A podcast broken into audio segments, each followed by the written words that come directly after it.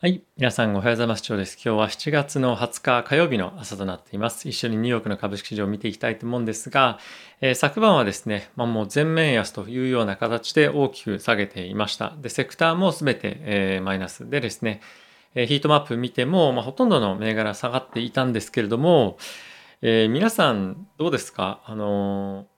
そういう感じしますか？あのまあ実際人によってもちろんそうだと思うんですけれどもこの指数がですね大きく昨日下がっていて、まあ、ちょっと一旦指数見てみましょう。えっと、ダウに関してはマイナスの2.09%、S&P がマイナスの1.59%、ナスダックがマイナスの1.06%、ラッセル2000がマイナスの1.51%というような状況となっていました。で、非常に幅広く銘柄に関しては大きく下落をしていたんですけれども、これ僕の感覚で言うと、えっと、ダウとかが2%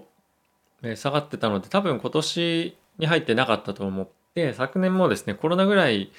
なのかもしれないですね。本当に結構珍しい大きな暴落だったと思うんですけども、とはいえ、えポートフォリオ全体がどれほど傷んでるかっていうふうに考えると、思ったより下がってないなっていうのもそうですし、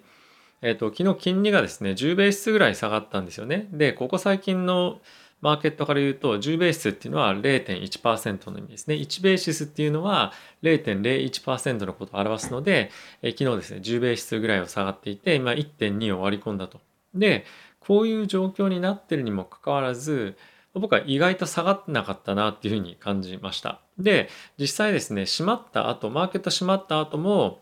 えっと、今先物でまた戻してきてるんですよね。で、ナスダック仮に見てみましょう。例えば、ナスダックだと昨日の終わりにはですね、14,274というところなんですけれども、現在の水準に関しては先物ですよ。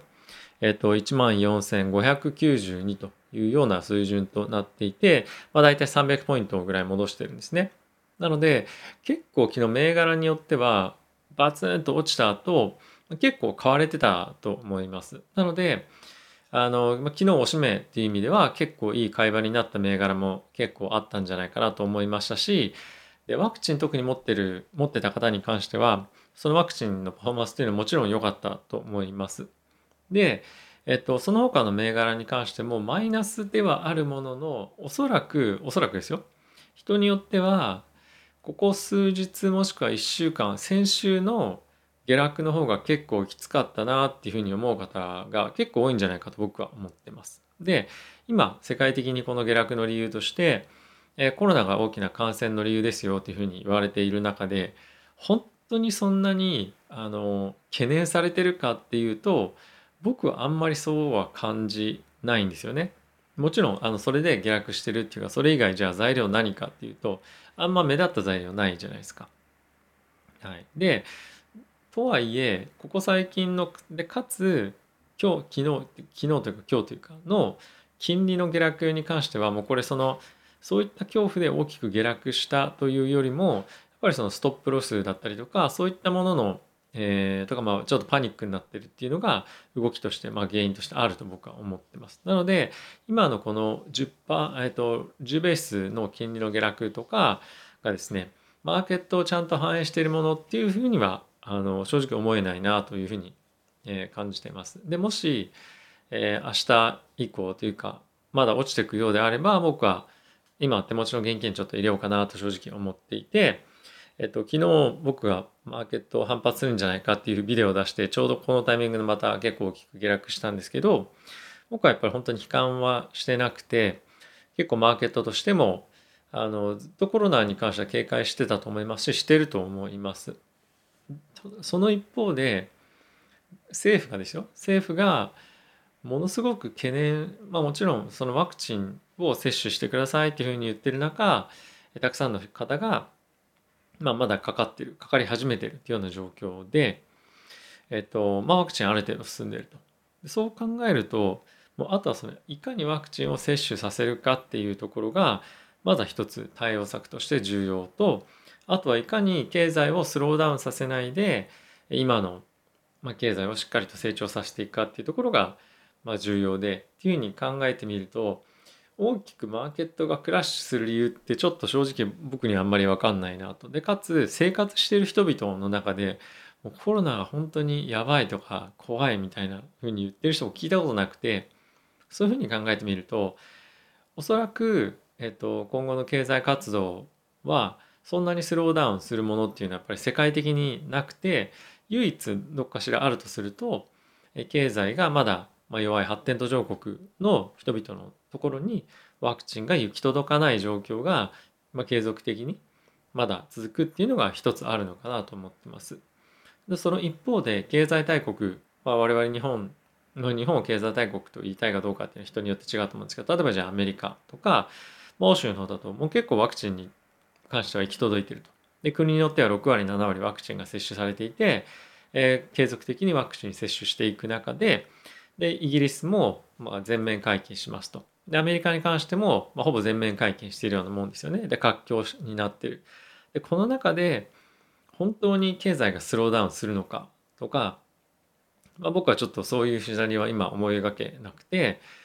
こういう今マーケットちょっと下げてますけれども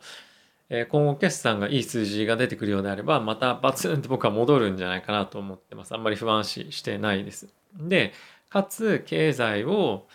がスローダウンするっていうのを僕はその企業が本当に織り込むかっていうのも、えー、少し疑問だなと思ってるのでもう何回も言うんですけど、まあ、昨日の下げはまあ下げとしてありましたけれども悲観は全然してません。で実際自分のポートフォリオを見てみてもあのちょっとこれ面白いなと思ったんですけど自分のポートフォリオと息子のポートフォリオがあって、えっと、息子のポートフォリオに関してはあのプラスで引けました。でえ僕の方のポートフォリオに関しては、まあ、若干マイナス。でこれの大きな違いって何だったかっていうと息子の方にはバイオンテックモデルナ両方入ってて僕の方にはバイオンテックしか入ってなかったっていうのが、まあ、一つあのサポート要因として弱かったっていうのとあとは僕こっちの自分の方にはえっと、レバレッジの指数を入れていたんですね。で、昨日のレバレッジの指数は、ええええ SPXL 入れたんですけど、4%ちょっと下落していたので、えここが、この2つが大きな差だったかなと思います。ただし、それ以外に関しては結構ほとんど同じ銘柄を入れていて、まあ、何を、何の銘柄入れてるかっていうのはちょっと、また今度の動画で、まああまり興味あるかわかんないですけど あの、また今度の動画でちょっとご興味あればちょっとやろうと思うんですけど、まあそんな風に思ってます。なので、えっと、いい銘柄。まああと僕は結構狙ってたのが、インモード INMD とかは昨日しっかり反発していましたし、やっぱり、えっと、ファンダメンタルがかなりしっかりしてる銘柄に関しては、うん、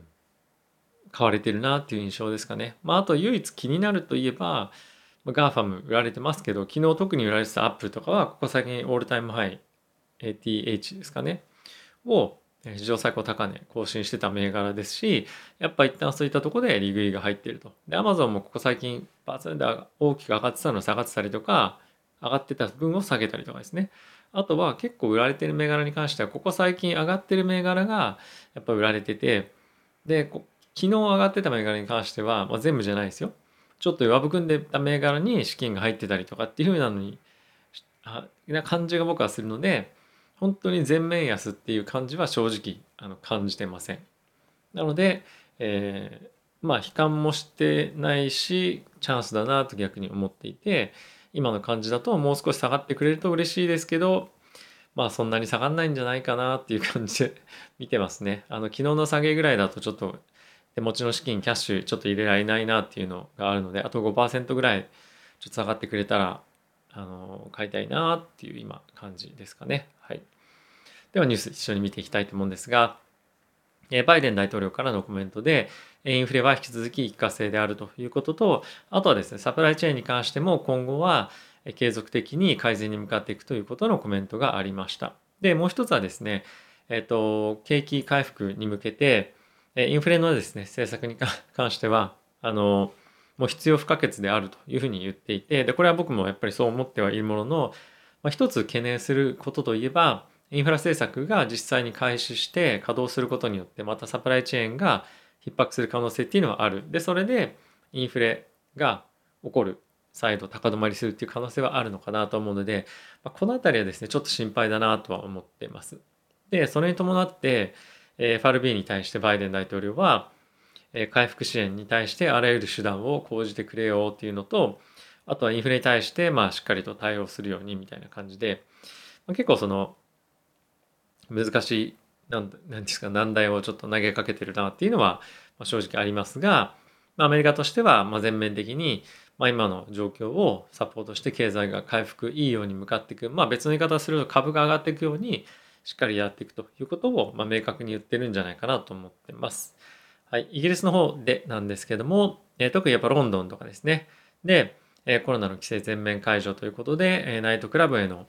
入る際に、まあ、ナイトクラブっていうとあれですけど、クラブみたいなところに入る際にマスクしなくていいとか、あとはバーやレストランの人数制限とか、あとは集会の人数制限とかが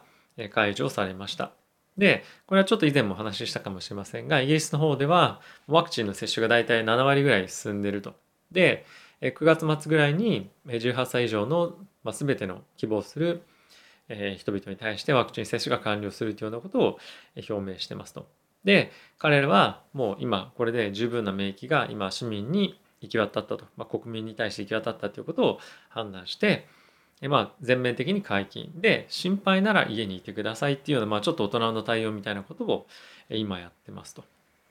はい、でまあ今後ラストランもしっかりとオープンしていくようで、まあ、僕があの今ロンドンに住んでる、まあ、家族とかに聞いてみると、まあ、非常にこう景気も好調ということであまり心配はまあしてないのでやっぱりこれが実態の姿なんじゃないかなというふうに思ってます。で当然なんですけど政府とかいろんな機関はあの警戒するような言葉をかけますね当然当然だと思います。なので、まあ、それはそれぞれが役割としてやってることをやらなければいけないことを、まあ、今やってるっていう状況なのででそれが結果として今改善に向かっていってるというような方向だと、まあ、僕は認識をしています。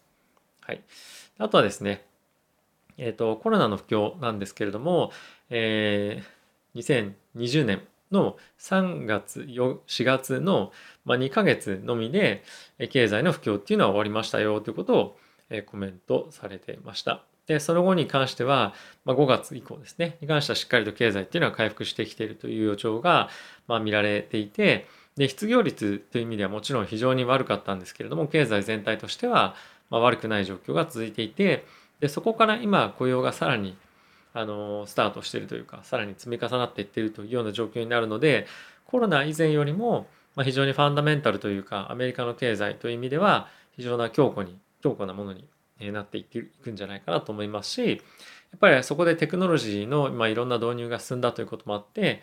効率化だったりとかも行われてあの今後本当に、えー、まあ何て言うんですかね経済が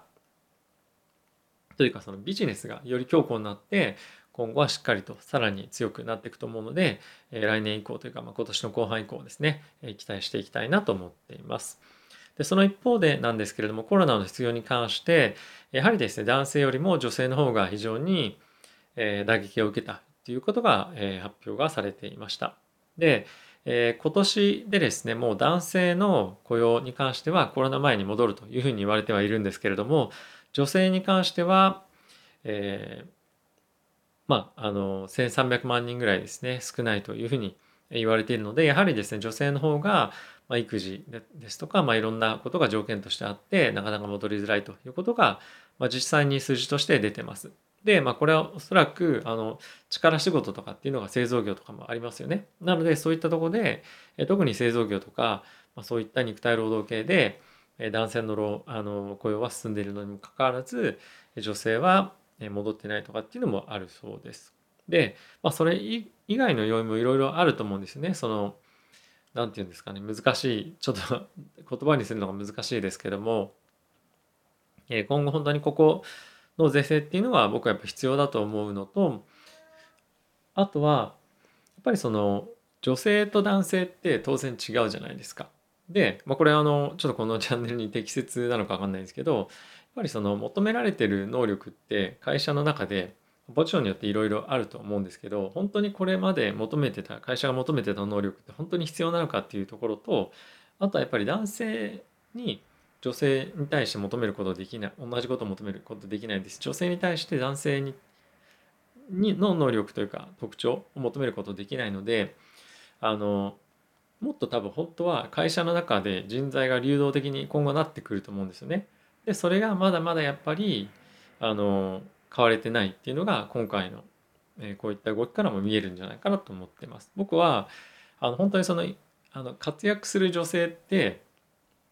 もっと女性らしく生きれるような今後社会になっていくといいなっていうか、まあ、なっていくと僕は信じてるのでえもっとそういうふうなものを期待しているいるっていうのがあるのとあとおそらくそういったえ会社が今後増えてくると思うのでえそういった会社をですね何かしらの形で、えー、まあ応援、まあ、気持ちの中だけでなのかちょっとどういうふうにかわからないですけども応援していきたいなとはあの常に考えています。はい。あとはですね WHO からのコメントなんですけれども、まあ、もし運が良ければ、まあ、ちょっとあのあの他力本願の言い方ですけども来年にコロナに関しては抑え込みができるよということを発表されていましたで彼らが言ってね一番の問題はやはり、えー、先進国はいいんですけど発展途上国に対して、えー、ワクチンが行き届いてないっていうところが一番の大きな懸念だというふうに言っています。逆に言うとデルタ株に関してはそんなにあの懸念してないというふうなことを言っていてやっぱりこれってその現状をいろんな人から聞いてるとデルタ株に関してはなんかそんなに症状が悪くないとかいうふうなコメントがあったりとか、まあ、当然なんですけどみんなワクチンしてるので、まあ、そんなに症状としても感じないっていう方結構いてなんかその去年の本当にコロナが本当に世界的に拡大しているような時よりもなんかそのコロナに対しての、え恐怖みたいのはかなりデルタ株っていうのが出てきてるにもかかわらず低下してるのかなと思うので、まあ、おそらくそれが本当にリアルなんじゃないかっていうのがまああのちょっと感じてるというか思ってるところです。ただし医療機関で働いている人に関してはやっぱ引き続きコロナの患者っていうのが続々来てるのであの感じ方っていうのはもちろんあのもちろんというか違っていたりとかあの大変な状況であることには変わりはないんですけどもなんとなくなん本当になんとなくで申し訳ないんですけど、まあ、そういう状況になってきてるんじゃないかなと。まあこれはあのワクチンが進んできてるっていうことが、まあ、大きな要因だと思うんですけどもね。はい。まあ、あのもちろん感染対策はしながらも、経済っていう意味ではあの悲観はしすぎないような今状況で今後は見ていけるのかなと、え期待をしています。はい。あとはですね、えっ、と、まあ、とはいえ、フランスの方でコロナ第4波入りしましたよということが政府の方から、えコメントは出ています。はい。あとはですね、注目のニュースとしては、ロビンフットが IPO を、ま正式に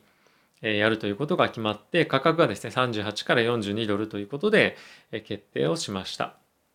でまあ今後 IPO をですねしてくるんですけれども、まあ、結構一時期、えー、仮想通貨関連のまあ、取り扱いっていうのもあったりそういったことで、えー、一時期止められてるんじゃないかっていうような噂もあったりとかしましたけれども、まあ、現実的にこういうふうに IPO するっていうふうになった時にこの今非常に地合いが悪かったりとか IPO 銘柄のパフォーマンスが悪い中でどういった動き見せてくれるのかっていうのは特にロビーフット、まあ、昨年からですねずっと非常に注目を浴びてるのでこの辺りは注視していきたいなと思っています。で僕も結構興味あります。もしあのもし落ちてくるようなことがあればちょっと拾いたいとは思ってますので注視していきたいなと思ってます。はい。あとはですねえっ、とこれ日本国内のことなんですけどもトヨタトヨタさんが国内で五輪関連の CM を放映しませんよと。で、社長も開会式出ませんといったことは、あの、皆さんもご存知だと思うんですけど、これも単純にこの決断をできたということがすごいなと思って、まあ、ちょっとあの取り上げました。まあ、これがいい悪いとかっていうことではなくて、本当にこの直前というか、このタイミングで、こういう決断をするというか、できる企業ですごいなって、本当にもう、あの、何ていうんですか、僕の今この言葉選びがいかに乏しいかっていうのが今ちょっとバレたと思うんですけどもあのそういった会社でやっぱりその